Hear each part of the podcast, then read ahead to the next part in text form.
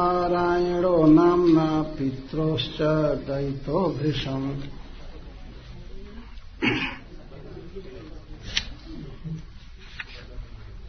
तो उसे बूढ़े अजामिल के दस पुत्र थे। उनमें जो सबसे छोटा था, उसका नाम था नारायण। वो अपने माता पिता का बहुत प्रिय था। सबद्ध हृदय अस्तस्मिन अर्भके कलभाषिणी निरीक्षमाणस्तल्लीलाम मुदे जरठो भृशम सह वैसा अजामिल, जो अट्ठासी वर्ष का था जिसके लिए बालक नारायण बहुत प्रिय था, उस बालक में अजामिल बद्ध हृदय था, उसका हृदय बंधा हुआ था। बद्ध हृदय कस्मिन अर्भके कलभाषिणी। उस नारायण नामक छोटे बच्चे में अजामिल का हृदय बद्ध हो चुका था। बद्ध हृदय का अर्थ है कि वह चौबीसों घंटे केवल नारायण के विषय में ही सोचता था। उसी को गोद में लेकर के सोता था। खाते समय भी गोद में बैठाता था, उसको खिलाकर खाता था। ज़्यादातर तो उसका प्रसाद खाता था, बच्चे का। इतनी आसक्ति थी। और बच्चा तो शुद्ध था। देखिए, किसी व्यक्ति के जीवन में क्या कारण हो जाएगा, कब किसके द्वारा उद्धार हो जाएगा। वास्तव में अजामिल का उद्धार उसके बच्चे ने कर दिया। नारायण नामक बच्चे ने। किया नहीं, लेकिन उसके कारण हो गया, यह अर्थ है। तो बच्चा कैसा था? और भके एक तो मुग्ध बच्चा देश काल नहीं जानता था, और कल भाषणी बच्चों में जो आसक्ति होती है, उसमें एक कारण होता है, उनका मधुर बोलना। कल भाषण कल का अर्थ होता है मधुर। बच्चे जब ब्रोकन भाषा बोलते हैं टूटी फूटी भाषा ठीक से उच्चारण शुरू में नहीं कर पाते हैं।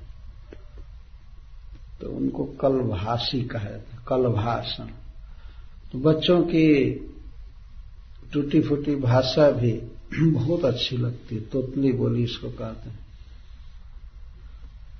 तो इस तरह उसकी बोली सुनने में वह आसक्त था। हमेशा साथ में रखता था। गोद में लेकर के चलता था, कंधे पर रखता था, घूमता था। बच्चा जब बोलता था कुछ तो उसको सुनने में उसकी बहुत आसक्ति थी। अजामिल सुनता रहता था। और निरीक्ष निरीक्षमाण स्थल लीला। हृदय तो बद्ध था ही कहीं भी रहता था तो नारायण का चिंतन करता था, अपने बच्चे का चिंतन करता था। और उसकी बोली सुनता था साथ में होने पर। और निरीक्षमाण आँखों से हमेशा उसी की लीला देखा करता था। तल्लीला। यह लीला शब्द का अर्थ यह है कि जब बच्चा अपने आनंद में खेलता था तो उसी को देखता रहता था। अजामिल कम से कम इतना तो बच्चा था कि कभी टेलीविज़न नहीं देखा था, केवल अपने बच्चे को देखा था। ये आजकल के अजामिलों का क्या होगा, जो इतना गिरे हुए। बुढ़ापा में अब वह अपनी पत्नी में आसक्त नहीं था। स्त्री में आसक्ति नहीं रह गई थी। क्योंकि यहाँ सुखदेव गोस्वामी कहते हैं सब बद्ध हृदय तस्मिन और भके कल भाषणी निरीक्षमाण स्थल लीला। बच्चे की लीला देखा करता था। लीला तो केवल भगवान करते हैं, परंतु लीला का अर्थ होता है, अपने आनंद में कोई व्यक्ति कुछ करता है तो उसको उसकी लीला कहते हैं। तो बच्चे खेलते हैं, बोलते हैं, गाते हैं, झूमते हैं, चलते हैं तो इसको देखा करता था। निरीक्षण तो नेत्र नारायण में लगा था, कान नारायण में लगा था और मन नारायण में लगा था। क्यों नहीं उसका उद्धार हो जाएगा? तो नारायण नारायणमय जगत देख रहा था वो। कहीं भी अपना बच्चा ही दिखाई देता था। और उसी की बात सुनता था, साथ में होने पर देखता रहता था। और इस प्रकार जरठ, वो बहुत वृद्ध हो चुका था, लेकिन फिर भी उस दशा में नारायण की बात सुन करके, नारायण को देख करके, नारायण का चिंतन करके, मुमुदेव बहुत आनंद में था। उस अतिशय वृद्धावस्था में भी भीषम मुमुदे भीषम का अर्थ है अत्यधिकम, अत्यंतिकम, बहुत मुमुदे बहुत आनंद में था। अपने बच्चे में इतनी आसक्ति थी कि उसको देख करके वो बड़ा आनंदित है। इससे भी सिद्ध होता है कि उस बच्चे को एक दिन भी हॉस्पिटल नहीं ले जाना पड़ा होगा वो स्वस्थ था। तो, तो अपने स्वस्थ बच्चे को देख करके बहुत प्रसन्न था। परंतु इस तरह से किसी बच्चे में या स्त्री में किसी की मति लगी रहे तो तो उसका अधोगति का कारण ही होगा। अजामिल का भाग्य था कि वह बारंबार ये सब व्यवहार में नारायण नाम बोलता रहता था। यह बहुत जीवन में स्वीकृत हो गया था और यह एक प्रकार की भक्ति है। बारंबार भगवान के नाम का उच्चारण, भले ही इंटेंशन कुछ भी हो, लेकिन नाम का उच्चारण अपने आप में एक पूर्ण भक्ति है। कभी कभी लोग भक्तों को निराश करते हैं कि तुम जप तो कर रहे हो, लेकिन तुम्हारा मन कहीं और गया है। तो जप तो जीव से किया जाता है। जीव अगर बोल रही है भगवान का नाम तो मन कहीं भी हो, जीव को फ़ायदा होगा ही होगा। जैसे इलेक्ट्रिक वायर पकड़ते हैं हाथ से तो मन कहीं भी हो, लेकिन करंट लगेगा। अमृत कोई पी रहा है पानी समझ करके भी पी ले, फिर भी अमृत का जो स्वभाव है, उसकी जो वस्तु शक्ति है, उसके कारण उसका कल्याण हो जाता है, अर्थात वो अमर हो जाता है। तो कुछ वस्तुओं में वस्तु शक्ति होती है। वस्तु शक्ति किसी के भाव की अपेक्षा नहीं करती। यदि मान लीजिए, मिश्री को कोई व्यक्ति फटकरी समझ करके खाए या कुछ दवा के रूप में ले तो जब खाएगा, दवा लेगा मुख में तो तो मीठा लगना चालू ही कर देगा। स्वाभाविक क्योंकि वो मिश्री है। मिश्री हमारे भाव की अपेक्षा नहीं करता है कि ये व्यक्ति हमको फटकरी समझ रहा है तो हमको भी तीता लगना चाहिए। मीठा नहीं लगना चाहिए। नहीं, ये वस्तु शक्ति है। अग्नि को चाहे निर्दोष इनोसेंट बच्चा छुए या अग्नि तत्वेता छुए, दोनों को जलाएगा ही। अग्नि का स्वभाव है। इस तरह भगवान के नाम का स्वभाव है। तो आजामिन में कोई भी पाप नहीं रह गया था। पूर्णतः शुद्ध हो गया था। और आप सुन ही रहे हैं कि जीवन के अंत में वह एक बच्चे का चिंतन कर रहा था। तो बच्चे का चिंतन करना, उसका हंसना, उसका फुदकना, चलना, देखना, यह कोई बहुत गर्हित पाप नहीं है। अगर यह होता कि वो वेश्या कहीं हाव भाव चाल चलन आदि का स्मरण कर रहा था तो यह एक बहुत भारी पाप माना जाएगा। बच्चे का चिंतन हो रहा था और भगवान का नाम आ रहा था मुख से तो सारा पाप कट चुका था। परंतु जमराज जी के यहाँ जो पापों का कर्म था इसका वो इतना इन्फेसाइज्ड था कि जमराज के दूत लोग तो इस पर विचार ही नहीं किए। भगवान का नाम वो ले रहा था इस पर ध्यान नहीं गया। कि भक्ति तत्व की शिक्षा को अच्छी तरह से दी, दी नहीं गई थी जमराज के दूतों को। इसलिए बेचारे वो इस विषय में फेल कर गए। जो भगवान का नाम ले रहा था, इसको उन्होंने कुछ ध्यान नहीं दिया। और पापों की गाथा, पापों का जो रिकॉर्ड था, सब देखे, और अंत में वो लोग आगे ले जाने के लिए नरक। उनसे भूल हुई थी। वास्तव में यह भूल जमराज के दूतों के द्वारा हुई थी, परंतु इसके मूल में भूल हुई थी जमराज जी के द्वारा। जमराज जी को पहले ही ये सब शिक्षा देनी चाहिए थी अपने दूतों के। दूतों को कि जो व्यक्ति भगवान का नाम बोलता है, उसके पास नहीं जाना चाहिए। चाहे जैसे भी, जान में अनजान जैसे भी बोले। यह क्लास कभी उन्होंने दिया नहीं था। तो अजामिल के पकड़ के बाद जब वो मुक्त हो गया और जमराज के दूत जाकर जमराज जी से शिकायत किए कि उस पापी को कुछ सिद्धों ने छुड़ा दिया, तब जमराज जी अपनी भूल समझ गए कि वो उस दिन उन्होंने होली डे किया छुट्टी दिया, सभी दूतों को, सबको एक एक जो भी कर्मचारी थे, नरक में सताने वाले पापियों को, सबको कहा कि सब पहले आओ, हम कुछ उपदेश करना चाहते हैं। तो क्लास लिए, उस दिन उन्होंने कहा कि बहुत बड़ी भूल हुई कि उस भक्त के गर्दन में रस्सी बांधी गई जमपास बांधा गया। उन्होंने समझाया कि कोई व्यक्ति यदि भगवान को प्रणाम करता है और भगवान का नाम बोलता है। ये मन से भी भगवान का चिंतन करता है तो उसके पास भूल करके भी मत जाना। वो पापी नहीं है, वो पुण्यात्मा है। ये बहुत बड़ा संवाद हुआ है जमराज के दूतों में और जमराज में भी, इस विषय को लेकर के। तो उस समय वो बातें आएँगी। तो इस तरह से मैं यहाँ बताना चाहता हूँ कि अजामिल वास्तव में परम शुद्ध हो चुका था, कोई पाप तप नहीं रह गया था। तो उसी बच्चे में उसका हृदय बंधा था। भुंजा न प्रपिबन खादन बालक स्नेह जंत्रित भोजयन पायन मूढ़ो न वेदागत मंतकम भुंजाना कोई चीज़ भोगता था, अजामिल कोई चीज़ भुंजाना का अर्थ है भुक्त करना, भोगना, और खादन का अर्थ खाना पाय और प्रपीवन का अर्थ कुछ पीता था। इतनी आसक्ति थी अपने बच्चे में कि अजामिल जब भी कोई चीज़ भोगता था, या पीता था, या खाता था तो अपने बालक के स्नेह के ही बस में रहता था तो पहले उसको भोजयन पायन अपने बच्चे को ही पहले खिलाता था, खिला करके तब खाता था। अथवा बीच बीच में उसको खिलाया करता था। खाते समय वो बच्चे को खिलाता था, भोजन, पायन, पिलाता था। कटोरी या गिलास उसके मुख में लगा करके बार बार कहता था, पियो पियो। कोई भी चीज़ अच्छा स्वादिष्ट, उसको खिलाता था। और इस तरह से इतना आसक्त था कि वह मूर्ख आगतम अंतकम न वेद। अपने उपस्थित मृत्यु को नहीं देखा। मृत्यु काल आ गया, ये नहीं समझ पाया।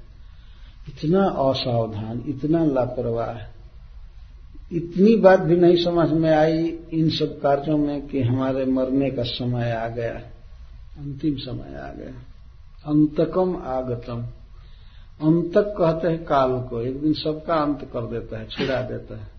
चाहे मनुष्य किसी भी कर्म में हो, खा रहा हो, पी रहा हो, या ऑफ़िस में हो, घर में हो, ट्रेन में हो, कार में हो, लेकिन अंतक तो आएगा ही। अंत करने वाला आएगा। और एक क्षण में सारे काम बंद हो जाते हैं। क्षण भर में जब ही शरीर छूटता है, कुछ भी काम नहीं। वो सारा अंत हो जाता इसीलिए काल को मृत्यु को अंतक कहा जाता अंतम करोती इति अंत का जो अंत कर दे फाइनल एंड बस सब कुछ। मृत्यु सर्वहरस चाह सब कुछ जो कुछ जहाँ है वही छूट जाएगा। कुछ भी न ले जा सकते हैं, न इंफॉर्मेशन दे सकते हैं, न कुछ। यहाँ तक कि घर के लोगों को पता ही नहीं लगता है कि वो कहाँ गया। किसी को पता लगता है क्या कि कहाँ गया कोई शरीर छोड़कर? के पता लगा ही नहीं सकता है। और जन्म लेने पर भी पता नहीं लगा सकते हैं कि ये कहाँ पहले था, ये क्रिश्चियन था कि मुसलमान था कि कोई पशु था कि पक्षी था, कहाँ से ये घर में आ गया, कौन जन्म लिया, इसका भी पता नहीं लगता। इधर बधाइयाँ बजती हैं, लेकिन पता नहीं रहता है कि वो कहाँ से आया। वो बच्चा जो जन्म लिया है, वो पशु समाज से आया है कि वृक्ष से आया है, कि पक्षी के समाज से, कि मलेश से, कि यवन से, कि हिंदू से, कुछ पता नहीं लगता। और शरीर छोड़ने के बाद कोटि प्रयास कीजिए पता नहीं लगेगा कि वो कहाँ चला गया। अव्यक्तादीनि भूतानि व्यक्त मध्यानि भारत, अव्यक्त निधनान्य व तत्र का परिदेवना। भगवान कहते हैं अर्जुन से अव्यक्तादीनि भूतानि। आदि में सब जीव अव्यक्त रहते हैं। पहले पता ही नहीं था कि ये कहाँ थे। और लास्ट में भी पता नहीं चलता है कहाँ चले गए। केवल व्यक्त मध्यान्ह, मध्य में व्यक्त हुए हैं। इसके लिए क्या चिंता कर रहे पहले भी ये कहीं थे, पता नहीं था तुमको कि तुम्हारे संबंधी बने कुरु वंश में आकर जन्म लिए। पहले पता नहीं था और बाद में भी पता नहीं रहता है। तो क्या सोचना है? वास्तविक स्थिति तो वही है ना। नहीं संबंध, नहीं पता होना, वही स्वाभाविक है। ये बीच में जो झमेला हो जाता है, मेरा मेरा मेरा, यही यही अज्ञान है वास्तव में। सत्य तो ये है कि पहले से कोई संबंध नहीं था और बाद में भी नहीं रहता है। वास्तविक सत्य यही है। अव्यक्त रहते हैं, कुछ भी पता नहीं रहता है। तो मरने के बाद जीव का पता ही नहीं लगता कि वो कहाँ गया एक अंदाज से उसके लिए श्राद्ध करते हैं, उसको मिलता है, लेकिन कहाँ है, किस स्थिति में है, कुछ भी पता नहीं लग सकता। उसकी कार यूज्ड कार, जो कार चलाया, कार ज्यो कहते हैं पार्किंग में खड़ी है, पैसा बैंक में है, वो भी वही का वहीं रह जाता है, स्त्री घर में रह जाती है, देह चिता पर या ज़मीन के अंदर और जीव गया है, सब कुछ छोड़ करके। जिस देह को वो इतना प्रयोग कर रहा था, बल्कि मैं मैं कह रहा था जिस देह को। मेरा तो कहना एक थोड़ा अज्ञान है, लेकिन मैं ये कह रहा था, उस देह को भी छोड़कर चला जाता है। तो देह को छोड़ करके चला जाता है तो कार छोड़कर चला जाए, घर छोड़कर चला जाए कौन बड़ी बात है? जिस देह के साथ आत्मा इतना दिन रहा, सब कुछ रहा, जिसको इतना अभेद दृष्टि से देख रहा था कि मैं देह उसको भी छोड़ करके चला जाता है तो पता नहीं चलता है। किसी मनुष्य को कम से कम ये तो ये तो विचार करना चाहिए कि एक दिन हमको ये शरीर छोड़ना है, घर छोड़ना है, सब चले जाना है, अब व्यक्ति में पता नहीं कहाँ जाएँगे। तो शरीर छोड़ने से पहले इतना भाव होना चाहिए कि शरीर छोड़ना है और छोड़ने से पहले अपनी शुभ गति के लिए, भविष्य में भगवत धाम की प्राप्ति के लिए या उच्चतर लोगों की प्राप्ति के लिए, अच्छी जोनी की प्राप्ति के लिए काम करना चाहिए। यही बुद्धिमत्ता है। इस जीवन में सब लोग काम कर ही रहे हैं। ये काम कर रहे हैं इसके लिए कि थोड़ा आगे फ्यूचर में हम अच्छे हो जाए, सब सुख से जिए। लेकिन सुख से जिए, जीजिए या दुख से जीवित रहिए। एक लाइन है, सीमा है कि इतने ही तक रह सकते हैं। उसके बाद का सोचना चाहिए ना। यहाँ तो जैसे तैसे रह लेंगे, लेकिन इस सब का अंत हो जाएगा। तो जिसका अंत निश्चित है, उसी के लिए हम सब लोग प्रयास कर रहे हैं कि हमारे घर अच्छा हो जाए, एक नया घर ले लें, ये बांधे, वो करें वो करें, ऐसे करें ऐसे करें। लेकिन एक स्टॉप लाइन है। उसके बाद न आपको सोचने दिया जाएगा और न तो संबंधियों को पता लगने दिया जाएगा कि आप कहाँ गए न तो आपको अलाउ होगा। जीव तो पहले ही छोड़ देता है। मान लीजिए बूढ़ा हो गया, बेड पर गिर गया तो संग तो ऐसे ही छूट गया। न सुनाई पड़ता है, न दिखाई पड़ता है, न बोल सकता है। वही व्यक्ति जो रात दिन मोबाइल फ़ोन लेकर घूम रहा है। अब वो बुढ़ापा में क्या करेगा?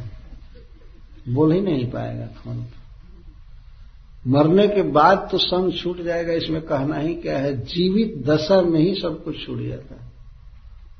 इसको अंतक कहते हैं।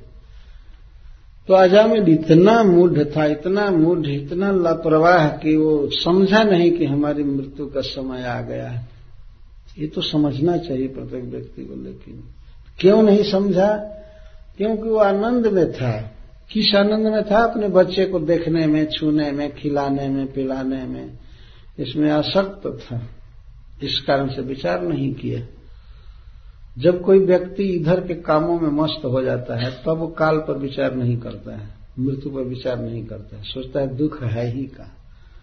लेकिन वो तो दुख आने ही वाला है ना। शरीर तो छूटना अनिवार्य है। उसको रोक नहीं पाएगा, किसी भी हालत में। तो नहीं समझा मृत्यु को। स एवं वर्तमानोज्ञो मृत्यु काल उपस्थित मतिम चकार तनये बाले नारायणाह्वये। इस तरह से वो वर्तमान था, अपने बच्चे के आसक्ति में लगा हुआ मृत्यु काले उपस्थित अभी जब मृत्यु काल बिल्कुल उपस्थित हो गया आ गया निकट, उस समय भी अपने मति को अपने बच्चे में ही लगाया था। मतिम चकार तनय, बाले नारायणा हुए। अपने नारायण नामक बच्चे में ही उसकी मति लगी हुई थी। बच्चे के विषय में ही चिंतन कर रहा था।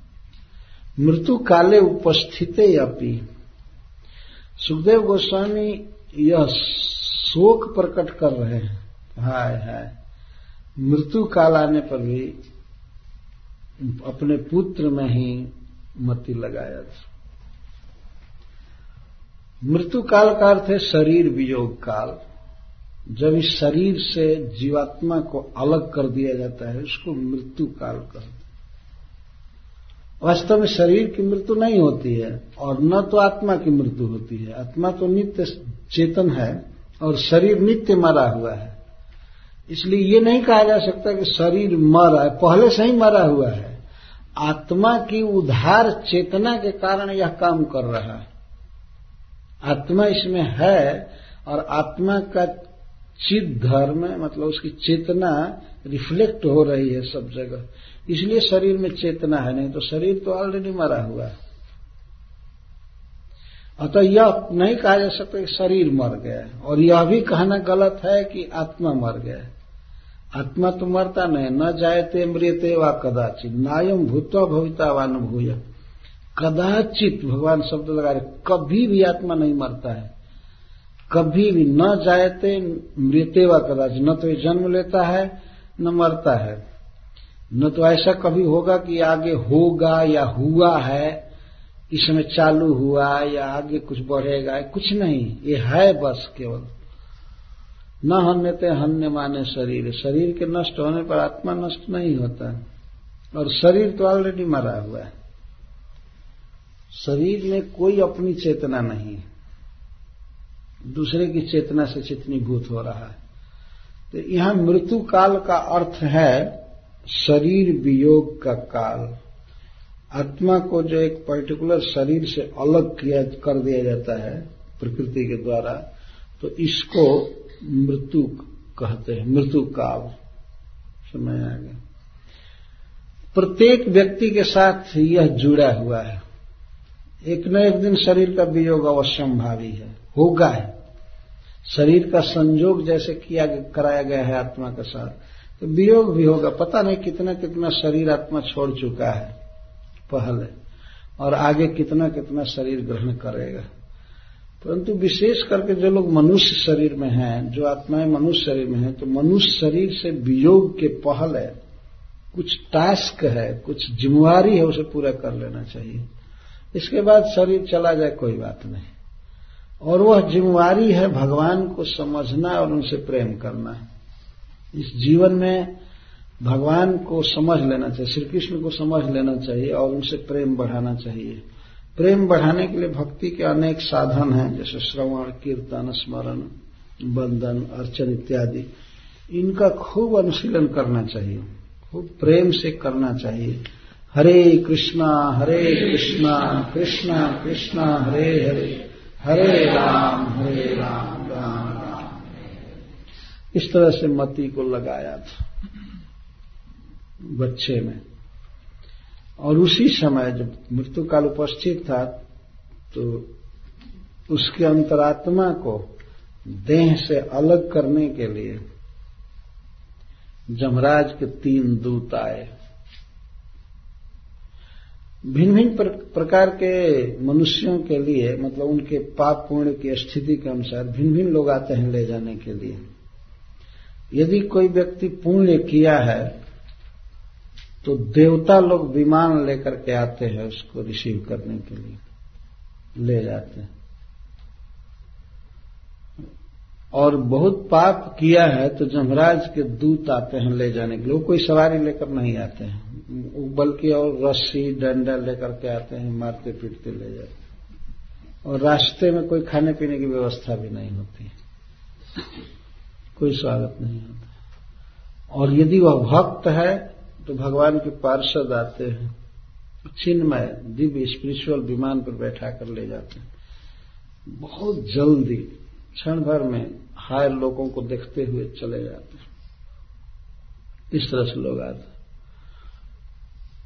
जीव को तो कोई ज्ञान नहीं, वो अपने से जा ही नहीं सकता है कहीं भी। ऐसा नहीं है कि मरने के बाद कोई ऑटोमेटिक रिमोट कंट्रोल से उसको नरक में फेंक दे। आते हैं ले जाने के लिए। जैसे एयरपोर्ट पर पहुँचते हैं लोग वायुयान से तो उन लोगों को लोग ले जाने के लिए आते हैं अपने संबंधी जैसे हो। भिन्न भिन्न जगह ले जाते हैं। कभी कभी ऐसा भी देखा गया है, किसी अपराधी को पुलिस ले जाती है जेल में, वहाँ से उतार करके। ट्रेन से उतार करके या वायुयान से। वो पुलिस पकड़ करके ले जाती पहले से वो अभियुक्त के रूप में ही आते हैं, बंदी के रूप में ही आते हैं और उनको ले जाते ज़्यादातर लोगों को उनके संबंधी या मित्र अपनी अपनी कार लेकर के आते हैं और ले जाते हैं। उसको पता नहीं रहता है कैसे जाएँगे, क्या करेंगे। साधन अब कार ले लेकर करके थोड़े घूमेगा वायुवान पर। तो इस तरह से जीव के गति के विषय में, शरीर वियोग के बाद कौन कहाँ जाएगा, क्या जाएगा क्या जाएगा, बहुत बहुत साधन है। लेकिन पाप करने पर तो बहुत दुर्गति के साथ जाना पड़ता है। ये तो पैदल, भूख, प्यास से तस, तहसे जैसे तैसे तो आजामिल भी इस तरह का एक पापी था। यह एक और बात है कि भगवान का नाम लेने से उसका पाप नष्ट हो गया था, लेकिन इतना सूक्ष्म ये नियम है कि बाहर से पता नहीं था कि ये बहुत धर्म कर रहा है। कभी माला लेकर के जपा होता, तब जमराज के दूत समझते कि इसने भगवान का नाम जप किया है।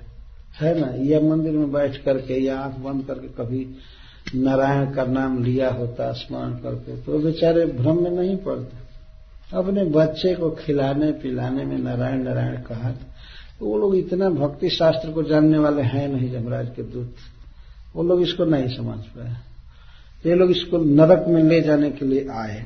अजामिल ने देखा सौपास हस्तान त्रेम दृष्टवा पुरुषान अति दारुणान वक्र तुंडान ऊर्धरोमण आत्मान ने तुमागतान अजामिल ने देखा कि उसको पकड़ करके ले जाने के लिए तीन पुरुष आए हैं भृष दारुणा अत्यंत भयावह रूप वाले।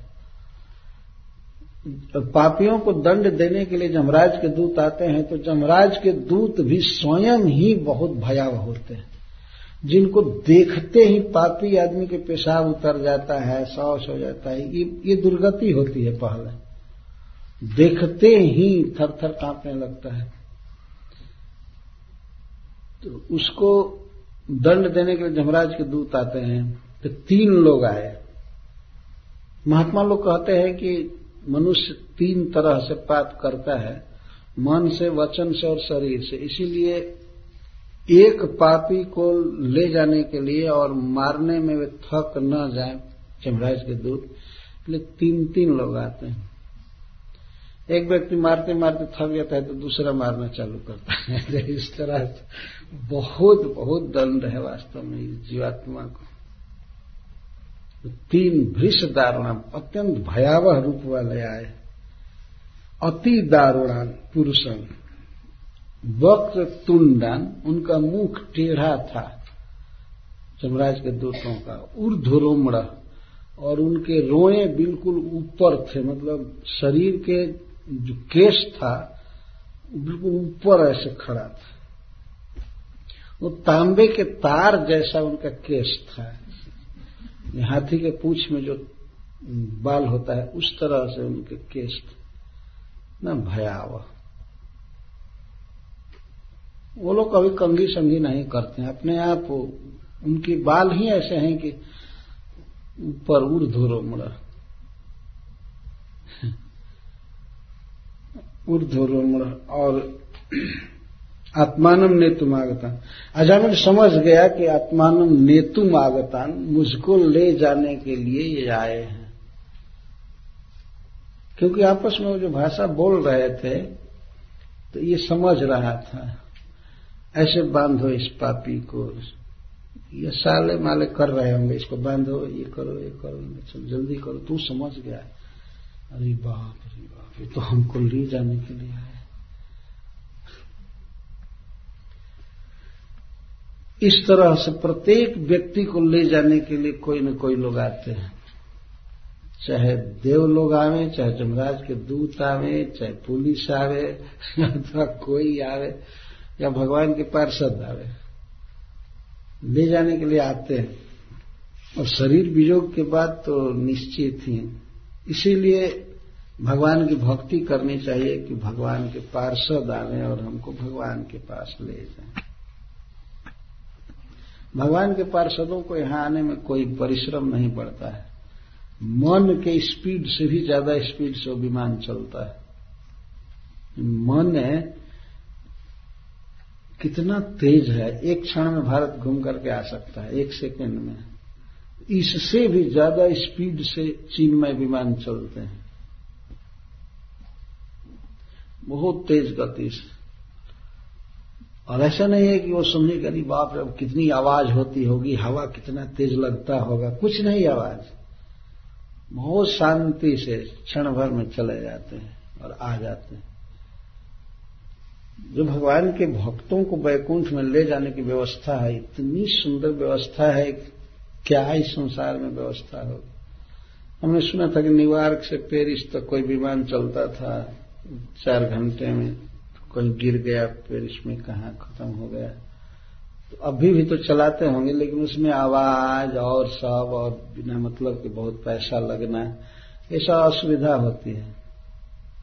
ये भगवान के धाम में जाने की इतनी सुविधा है। जो लोग जाना चाहते हैं, जो लोग जाने के योग्य होते हैं तो उनको बहुत आराम से ले जाते हैं। कोई आवाज़ नहीं, कुछ नहीं। शांति से भगवान का कीर्तन होता रहता है। भगवान का जस गाया जाता है। जीव अपने स्वरूप में होकर के अपने प्रभु के पास जाता है। देवताओं के पास भी जाता है तो उसमें भी बहुत सुख सुविधा रहती है। और लोग उधर से देवता लोग लाते हैं, अमृत बीच बीच में पिलाते, खिलाते हुए ले जाते हैं। लेकिन पापियों को जो जमराज के लोक में ले जाया जाता है तो खाने पीने को क्या दिया जाएगा? खाया, पिया हुआ निकाल देंगे सब। वो लोग दे नहीं सकते।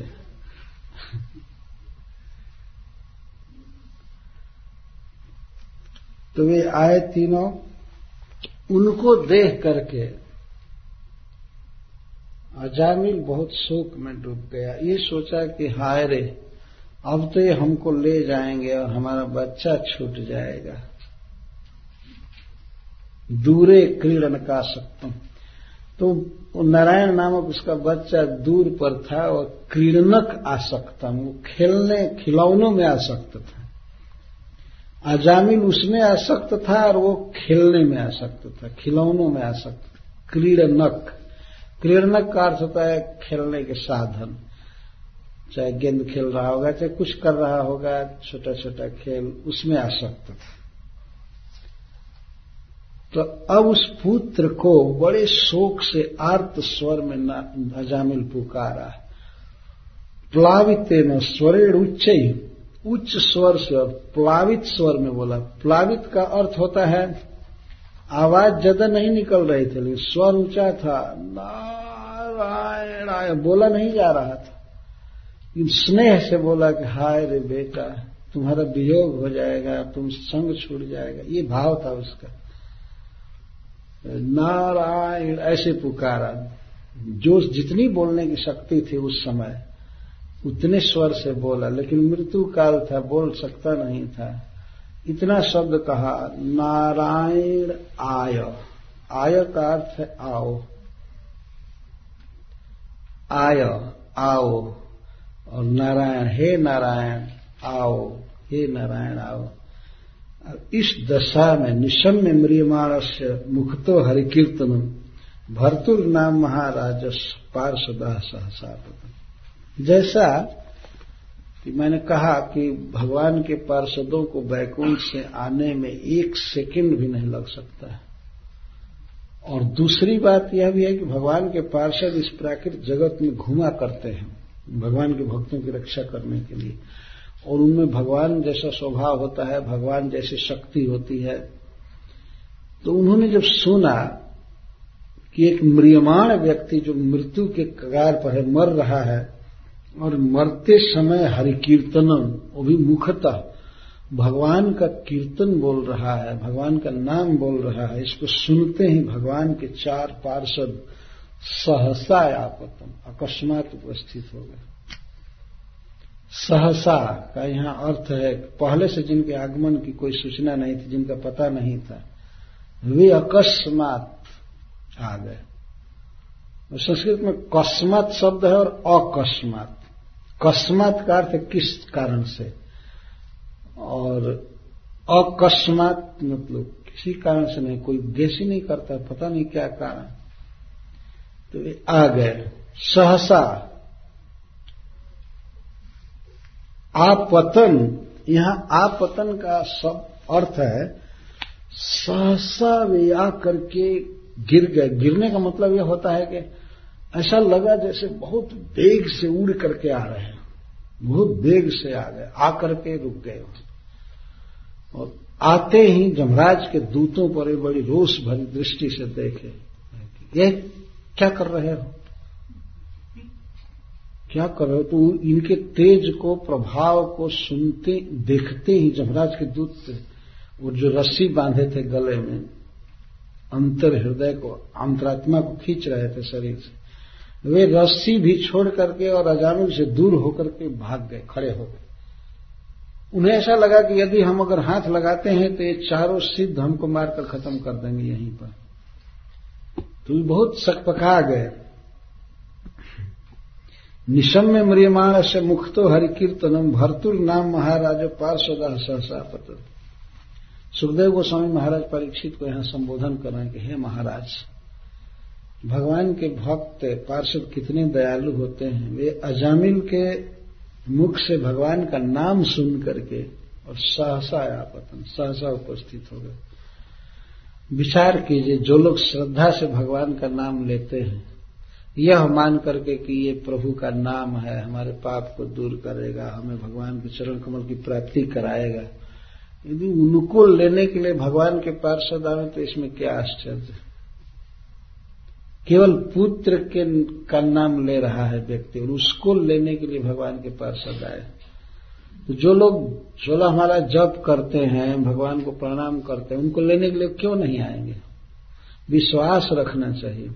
किसी घटना पर, शास्त्र पर, साधु पर। विश्वास, श्रद्धा ही मुख्य वस्तु है वास्तव में। ये सब कथा कहानी मात्र नहीं है, ये इतिहास है। एक म्रियमाण व्यक्ति भगवान का नाम बोल रहा है तो भगवान के पार्षद सहसा आ गए, उसको मुक्त करने के लिए जमपास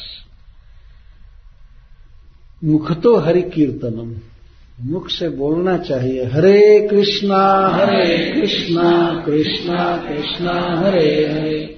हरे राम हरे राम राम राम, हरे हरे। किम पुनः श्रद्धया गृणम सुखदेव गोस्वामी आगे बताएँगे कि जो व्यक्ति भगवान के नाम को श्रद्धा से लेता है, वह मुक्त हो जाए संसार से और नरक में न जाए, इसमें क्या आश्चर्य? है श्रद्धा है कि भगवान का नाम है, हमको पवित्र कर देगा, हमको भगवान के चरणों में भेजेगा, वास्तव में नाम में बहुत बड़ी शक्ति है। ये सोच करके कोई जप कर रहा है तो उसके शुद्धि में क्या आश्चर्य है? कुछ भी आश्चर्य की बात नहीं, शुद्ध होगा ही होगा ही। तो इस तरह भरतुर नाम महाराज, मुख तो हरि कीर्तनम। क्या कीर्तन कर रहा था? पार्षदों ने यह विचार किया कि भरतुल नाम हमारे स्वामी का, हमारे भरतार का, भगवान नारायण का नाम ले रहा है। चूँकि भगवान के द्वारा नियुक्त हैं, भगवान के निर्देश का पालन करते हैं तो वो लोग समझ गए कि भगवान का नाम ले रहा है, इसकी रक्षा करनी है। और वो ये ये बात भी समझ गए कि जमराज के दूत वहाँ पहुँचे हुए हैं। वहाँ पहुँच गए हैं और इसका अंतरात्मा को रस्सी में बाँध करके खींच रहे हैं, नरक में ले जाना चाहते हैं। और उस दशा में रस्सी बांधा हुआ है सूक्ष्म शरीर में, गला में, और उस समय उसने नारायण नाम बोला था। नारायण नाम का उच्चारण किया था। इसलिए भगवान के पार्षद सहसा आ गए। विकर्ष तोन्तर हृदया दासी पति मजामिलम, यम प्रेश्यान विष्णुदूता वारयामा सुरोजसा। दासीपति अजामिल को अर्थात उसके अंतरात्मा को जमराज के दूत रस्सी में बांधकर विकर्षण तक खींच रहे थे। तीनों बहुत ज़ोर लगा करके आत्मा को खींच रहे थे। सूक्ष्म शरीर को खींच रहे थे। तो ऐसे यम प्रेष्यान जमराज ने जिनको भेजा था, जमराज जी की आज्ञा का पालन करने वाले उन दूतों को, विष्णु दूता, विष्णु दूतों ने वारया मासु वारण किया, ओजसा। कोई रिक्वेस्ट नहीं किया, कोई प्रार्थना नहीं किया कि छोड़ दीजिए छोड़ दीजिए, ये पुण्यात्मा है, ये ओजसा, बुलाता करके कहा है हटो यहाँ से, भागो। क्या कर रहे हो? यदि तुमने हाथ लगाया तो तुम ज़िंदा नहीं बच पाओगे, जीवित नहीं रह पाओगे। हटो यहाँ से। इसको कहते हैं ओजसा। क्योंकि वो जो काम कर रहे थे भगवान के पार्षद, वही वास्तविक धर्म का पालन कर रहे थे। भगवान के संदेश वाहक हैं। भगवान का संदेश लेकर के घूमते हैं। तो उधर जमराज जी की का आदेश है कि उसको नरक में लेकर के आओ। और इधर भगवान के पार्षदों को भगवान का आदेश है कि मेरा नाम कोई भी बोलता हो तो उसकी रक्षा करो। एक तरफ़ भागवत धर्म है और एक तरफ़ ये लौकिक गुणमय धर्म है, शास्त्र में बताया गया तो एक दृष्टि से जमराज के दूत उसको पापी समझ रहे हैं, लेकिन भगवान के पार्षद तो जानते हैं कि इसमें कोई भी पाप नहीं है। तो परम शुद्ध है। इसीलिए उन्होंने डांटा उन लोगों को। यदि तुमने स्पर्श किया तो फिर तुम्हारे मरने की सूचना जमराज जी पाएँगे। यहाँ से जीवित नहीं जा सकते हो। इतना कहा तो वे लोग तो तुरंत छोड़ करके भागे। देखिए कि तो परम बलवान है, परम तेजस्वी है। तो मरने कौन जाए? अरे सरकार की ड्यूटी करने आए कोई करता है तो अब मरना थोड़े चाहेगा। पहले ड्यूटी हो चाहे न हो, पहले बातचीत पूछेंगे, करेंगे छोड़ करके किनारे खड़े हो गए। खड़े हुए तो एक बहुत आश्चर्य में थे और क्रोध में थे। ये कौन है ये लोग जो पापी का पक्ष ले रहे हैं? ये सोचने लगे, कौन है, कहाँ से आए हैं? क्या इन लोगों को जमराज जी की शक्ति का पता नहीं है? यदि आज ही जा करके हम लोग जमराज से कहेंगे कि ये चार देवता आकर के उस गुंडे को, उस पापी को मुक्त कर दिए तो इनकी क्या हालत होगी? इनको जमराज जी तो खोज करके फांसी पर लटकाएँगे कि नहीं? वो लोग बहुत बड़े व्यक्ति के आदमी थे, जमराज के दूत। जो खड़े हो गए, चकपका गए, लेकिन ऊंचु निषेधितास्तांस्ते वैवस्वपुर सरा विवस्वान के पुत्र जमराज जी की आज्ञा का पालन करने वाले वे दूत, छोड़ तो दिया जामिल को। यहाँ तक कि जो रस्सी थी गले में, वो भी छोड़ करके दूर हो गए। अब उसको खोलने की भी हिम्मत नहीं हो रही। कि कम से कम अपनी रस्सी तो बचावे पुलिस के पास एक रस्सी होती है, अगर वो चली जाए तो एक्शन होता है, कहाँ रस्सी खो दिए उसको दंड दिया जाता है। कौन चोर ले गया कौन बदमाश ले गया तुम्हारे हाथ कड़ी पेड़ी कहाँ गया? तो वो तो छोड़ दिए, अलग खड़े हो गए। लेकिन पूछे अमर्ष में के यूयम प्रतिषेधारो धर्मराजस्य शासनम? आप लोग कौन हैं? और क्यों धर्मराज के शासन का उल्लंघन कर रहे हैं, निषेध कर रहे हैं? जानते हैं हम लोग जो आए हुए हैं तो धर्मराज की आज्ञा के अनुसार आए हुए हैं। वास्तव में जमराज जी ने डायरेक्ट कहा था इन लोगों से, जाओ आज हम इनको पकड़ कर नरक में लाओ। कभी कभी महान भक्तों से भी भूल हो जाती है, भगवान नाम की महिमा पर विचार नहीं करते। वो तो परम भागवत हैं, लेकिन उन्होंने वो साइड ध्यान ही नहीं दिया। पापों का लेखा इतना ज़्यादा था कि उन्होंने कहा, बस बस, लाओ उसको पकड़ करके तो धर्मराज से शासनों धर्मराज के शासन का प्रतिषेध करने वाले के यूयम आप लोग कौन हैं? उनको पता नहीं था कि धर्मराज जैसे कोटि कोटि नौकर जिनकी आज्ञा पर खटते हैं, उनके ये आदमी है। उन बेचारों को तो कुछ पता नहीं वो लोग तो यही जानते थे कि धर्मराज ही, जमराज जी ही इस विश्व के भगवान हैं। सब कुछ वही। भगवान के विषय में वो लोग सुने थे, लेकिन बहुत थोड़ा सुने थे। ज्ञान नहीं था। बेचारे नरक में वही काम कर रहे थे, प्राणियों को दुख देना या करना, न कभी भागवत सुने, न कभी मंदिर अटेंड किए, उनको क्या ज्ञान होगा? जमराज के दूत स्वयं ही दंड भोगते हैं। वो भी पापी ही होते हैं। ऐसा लिखा गया, वो दंड भुगत नहीं तो उस नरक में, बैतरणी में जहाँ दुर्गंध ही दुर्गंध है, जहाँ केवल आग ही आग और सब, उसमें अच्छा आदमी क्यों काम करेगा? उस, वो पापियों को ही वो सब ड्यूटी मिलती है। नरक में रहने का अवसर मिलता है। तो इसलिए वो कोई बहुत भारी ट्रेनिंग वाले आदमी नहीं होते हैं। इस संसार में भी देखा जाता है कि पुलिस बहुत बड़े ज्ञानी नहीं होते हैं, बहुत ज़्यादा पढ़े लिखे लोग नहीं होते है। ना? कोई मैं अपराध तो नहीं कर रहा जो भी हो अब तो पुलिस का काम ही है कि खोज खोज करके असत्संग करना जुआड़ी, चोर, हत्यारा, कहाँ है, उसको खोजना, उसी के पीछे लगे रहना। साधु संग कहाँ कर पाते? अच्छे लोगों का संग उनके भाग्य में नहीं रहता। यदि हैं वे लोग अच्छे काम करने वाले कि भाई पापियों को दंड देते हैं, चोर, बदमाश सबको दमन करते हैं, जेल में बंद करते हैं, फाइन लगाते हैं। अच्छा काम है, लेकिन एक दृष्टि से देखा जाए तो ऐसे ही महात्माओं का संग करना ही उनके जीवन में लिखा रहता है। वैसे बस चोरों के पीछे रहो, हत्यारों के पीछे रहो, उनको पकड़ो। क्राइम करने वालों का ही संग करना पड़ता है। तो एक दृष्टि से यह कोई बहुत अच्छा जॉब नहीं है। अच्छा काम नहीं तो जमराज के दूतों को तो रोज वही काम पापियों के साथ रहना, मारना, काटना, नरक में, दुर्गंध में आग में रहना। वे लोग भी वैसे ही होते हैं। तो कभी मतलब उनमें वो कोई कल्चर नहीं था जिससे भगवान की महिमा को बेचारे बहुत अच्छी तरह से सीख लें थे बहुत बड़े व्यक्ति के आदमी। तो जमराज जी के, महान भागवत के, लेकिन काम ऐसा है कि उनको कहाँ फुर्सत है कि वो क्लास अटेंड करें और जॉब करें, मंदिर में जाएँ। इसलिए चेतना उतनी डेवलप नहीं थी। तो लोग पूछ रहे के यूयम आप लोग कौन हैं? इनको पता ही नहीं था कि वैकुंठ धाम है और भगवान है और भगवान के पास सब ऐसे घूमते हैं। कुछ पता नहीं था। और आप लोग धर्मराज की आज्ञा की अवहेलना क्यों कर रहे हैं? कहने का आशा है कि अब आप लोगों पर खतरा आ गया। कितने बड़े व्यक्ति के अनुशासन की अवहेलना आप लोग कर रहे हैं।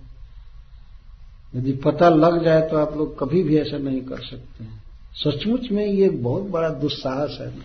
मान लीजिए ये तो पार्षद हैं, छोड़ दीजिए, भगवान के आदमी हैं। ये कोई साधारण व्यक्ति जमराज जी की आज्ञा की अवहेलना कर दे तो उसकी क्या हालत होगी? बहुत अधिक दंड उसे प्राप्त होगा। तो ये जमराज के दूत बेचारे इनोसेंट है, कुछ जानते नहीं। आप लोग धर्मराज की आज्ञा के अवहेलना कर रहे हैं।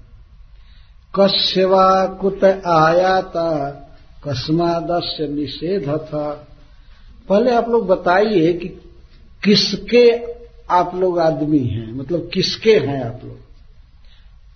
किसकी आज्ञा से आकर के इस पापी को छुड़ा रहे हैं? सबसे पहला प्रश्न इसलिए ये कर रहे हैं कि कस्य आप लोग किसके हैं? जहाँ तक हम लोगों की बात है तो हम लोग तो सबसे बड़े व्यक्ति के आदमी हैं। हम लोग तो सुप्रीम जज के आज्ञा से आए आप किसके आज्ञा से छुड़ा रहे पापी कस्य आप किसके हैं? कुतय आया था और कहाँ से आए हैं?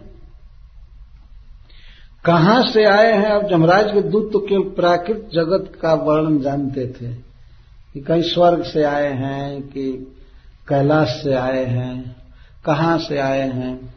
या पताल लोक से आए हैं।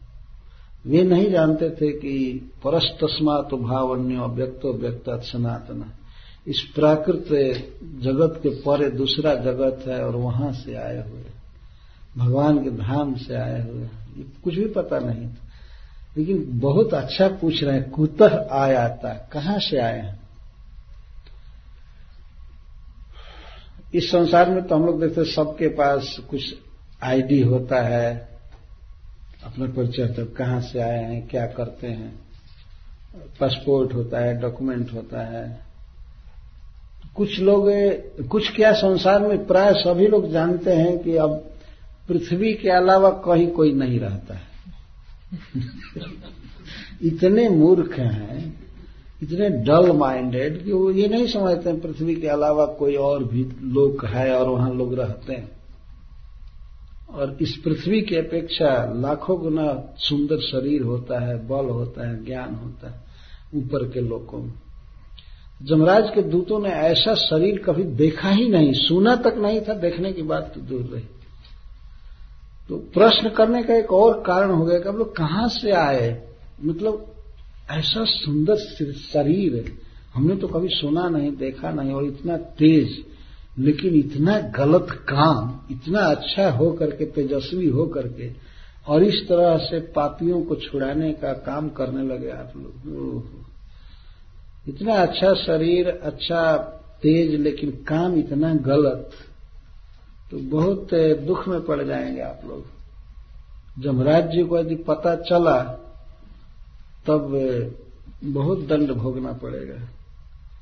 तो आप लोग कहाँ से आए हैं, किसके आदमी हैं और कसमा दस से निषेध होता किस कारण से इसका निषेध कर रहे हैं? हम तो नरक में ले जा रहे हैं इसने पाप किया है। आप किस कारण से इसका निषेध कर रहे हैं? क्या आपका कोई रिलेटिव लगता है? क्या लगता है? और रिलेटिव भी लगे तो इस प्रकार के व्यक्ति का पक्ष लेना जमराज जी कहे हैं कि इसको नरक में लाओ। और आप लोग इसका निषेध कर रहे हैं। क्या कारण है? एक तो उनको जिज्ञासा भी हो रही है कि क्या कारण है कि इसको निषेध कर रहे हैं। हम लोग तो ऐसे ऐसे लाखों करोड़ों पापी ले गए, कोई कभी रोका नहीं। और आप लोग क्यों रोक रहे हैं इसको? कस्मा दस से निषेध था। किम देवा? क्या आप देवता हैं कोई?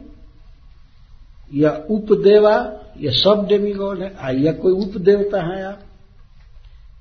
देवता हैं इंद्र आदि के लोक में रहने वाले या उपदेव हैं, गंधर्व, किन्नर, विद्याधर आदि में से कोई हैं। यह कि आप सिद्धों में शिरोमणि हैं, कौन है आप लोग?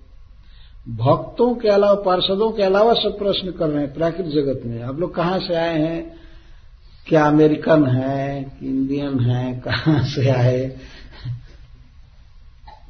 कहाँ से आए हैं?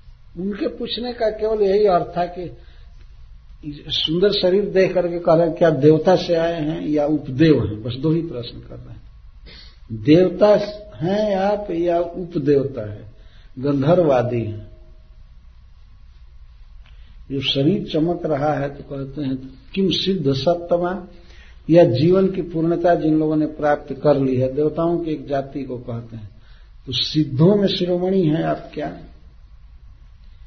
ठीक है, जो भी हो, लेकिन आप क्यों रोक रहे हैं? फिर कहते हैं कि अरे आप लोगों की वेशभूषा कितनी अच्छी है, कितना अच्छा शरीर है, कितना ड्रेस है। शिल प्रभुपाद जी इस पर लिखते हैं कि सम्राज के दूतों को पता नहीं था कि भगवान के पार्षद हैं, लेकिन ड्रेस पहनना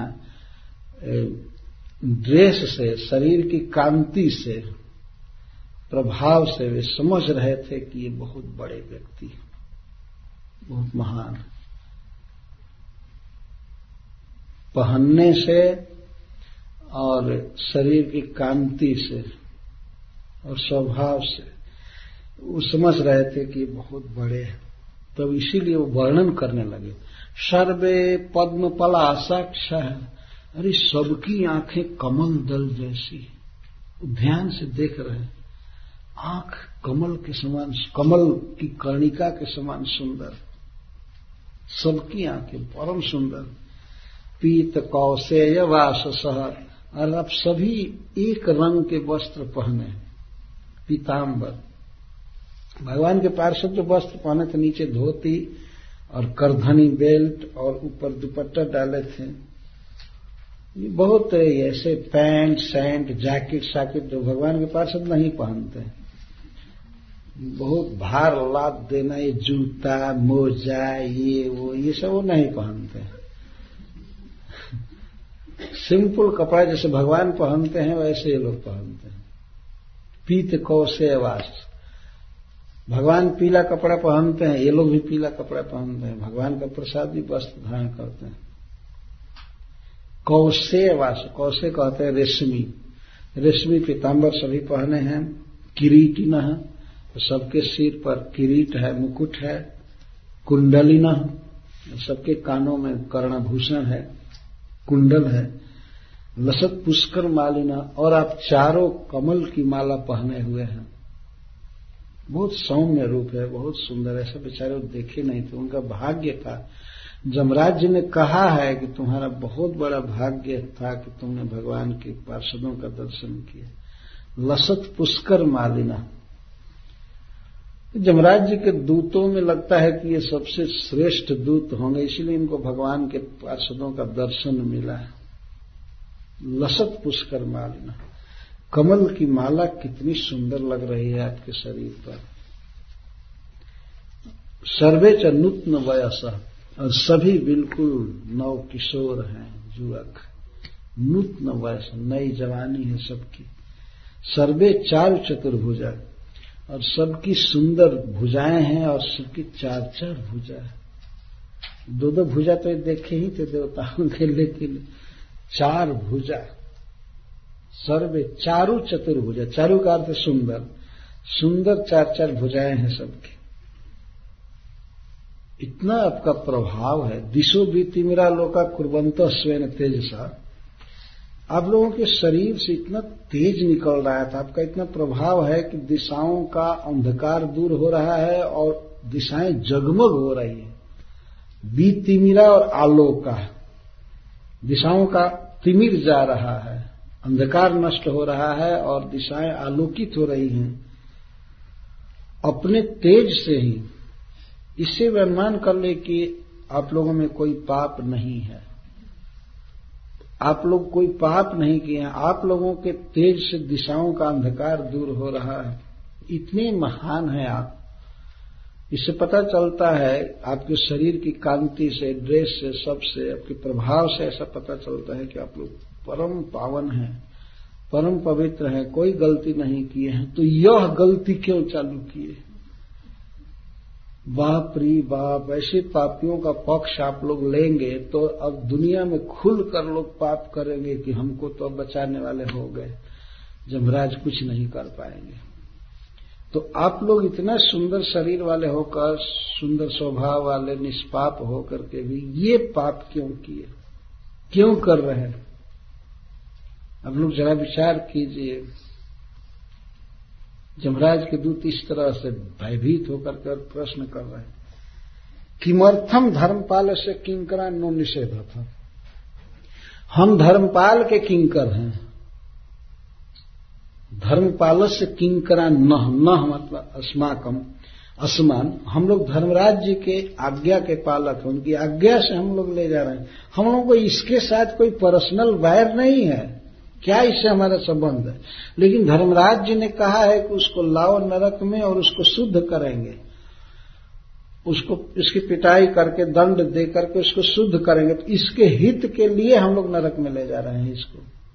और आप लोग क्या उद्देश्य? है किमर्थम धर्मपाल से किंकरा नो निषेधता? आपका उद्देश्य क्या है? क्यों इसको रोक रहे हैं? बहुत बहुत प्रश्न किया। आप लोग कहाँ से आए हैं? किसके जन हैं? और क्यों इसको छुड़ा रहे हैं? आप लोग इतने सुंदर हैं, इतने महान हैं। तो भगवान के धाम में जितने भी पार्षद हैं, सब भगवान के समान रहते हैं। खास करके उनका जो वस्त्र है शरीर है, सब कुछ भगवान जैसा रहता है। आप देखें, मनुष्य शरीर में रहने पर, मनुष्य लोक में सबकी पोशाक एक जैसी नहीं है। या कोई मालिक है तो उसका पोशाक दूसरा है, नौकर का फटा पुराना दूसरा है, तीसरा है, ये है। वैकुंठ में ये सब नहीं है। वैकुंठ में एक समान सब यूनिफॉर्म है। सारा भगवान जैसा पहनते हैं, वैसा ही पहनते यद्यपि भगवान के समान उनका रूप है, सब कुछ है, लेकिन उनकी भावना नित्य यही है कि हम भगवान के दास हैं। शिल प्रभुपा जी यहाँ पर एक संकेत किए हैं। भगवान जैसा रूप, भगवान जैसा वैभव, ऐश्वर सब कुछ, लेकिन वे पार्षद कभी भी नहीं मानते हैं कि हम भगवान हो गए। पर यहाँ के कीड़े मकोड़े, थोड़ा पढ़ लिख गए, थोड़ा ज्ञान हुआ बस हम गॉड हो गए। ऐसे भावना कर ये भगवान की आज्ञा का पालन करते हैं, भगवान की दास्ता कर रहे हैं, भगवान के समान बिल्कुल। सुंदरता में या वस्त्र में सब कुछ में भगवान का सामीप्य प्राप्त हुआ है, उनको सारूप्य प्राप्त हुआ है। इस तरह से सब कुछ भगवान जैसा, लेकिन भगवान के सेवक, नित्य कृष्ण भावना बनी रहती है उनकी कि हम भगवान के दास हैं, अपने स्वरूप में रहते हैं। जमराज जी के पार्षदों को, दूतों को मालूम नहीं था तो जो प्रश्न कर रहे हैं, बहुत महत्वपूर्ण प्रश्न है। प्रत्येक व्यक्ति को ये बात जाननी चाहिए कि भगवान के पार्षद ऐसे होते हैं। जिनको जानकारी नहीं है तो वे लोग प्रश्न कर रहे हैं जमराज के दूत पूछ रहे हैं। पर, परंतु भगवान के पार्षदों ने अपना परिचय नहीं दिया। ऐसा नहीं कर कुछ है अभिमान में बोले। भले इनसे ही प्रश्न में किए भगवान के पार्षदों ने कहा कि अरे चोर कहीं के। हम लोगों के भय से तुम लोग अपने आप को जमराज जी का आदमी बताने लगे। इससे हम नहीं छोड़ पाएँगे तुमको। ये धमकी दे रहे हैं, विनोद कर रहे हैं। हमारे भय से तुम लोग बता रहे हो कि जमराज के जन हो न तुम लोग। यदि जमराज जी के सेवक तुम लोग हो, धर्मराज के सेवक हो तो बताओ धर्म का क्या रहस्य नहीं बताओगे तो यहीं पर तुम लोगों को मरना पड़ेगा। हम लोग तब मानेंगे कि धर्मराज के सेवक हो जब धर्म के बारे में बताओ धर्म किसे कहते हैं और अधर्म किसे कहते हैं? और नरक में क्या सबको ले जाया जाता है? कि उनके पाप के अनुसार किसी किसी को नहीं भी ले जाया जाता है। ये सब प्रश्न भगवान के पार्षद करेंगे। तो हम एक एक श्लोक सीरियल नंबर से करते हुए चलेंगे। हरे कृष्ण।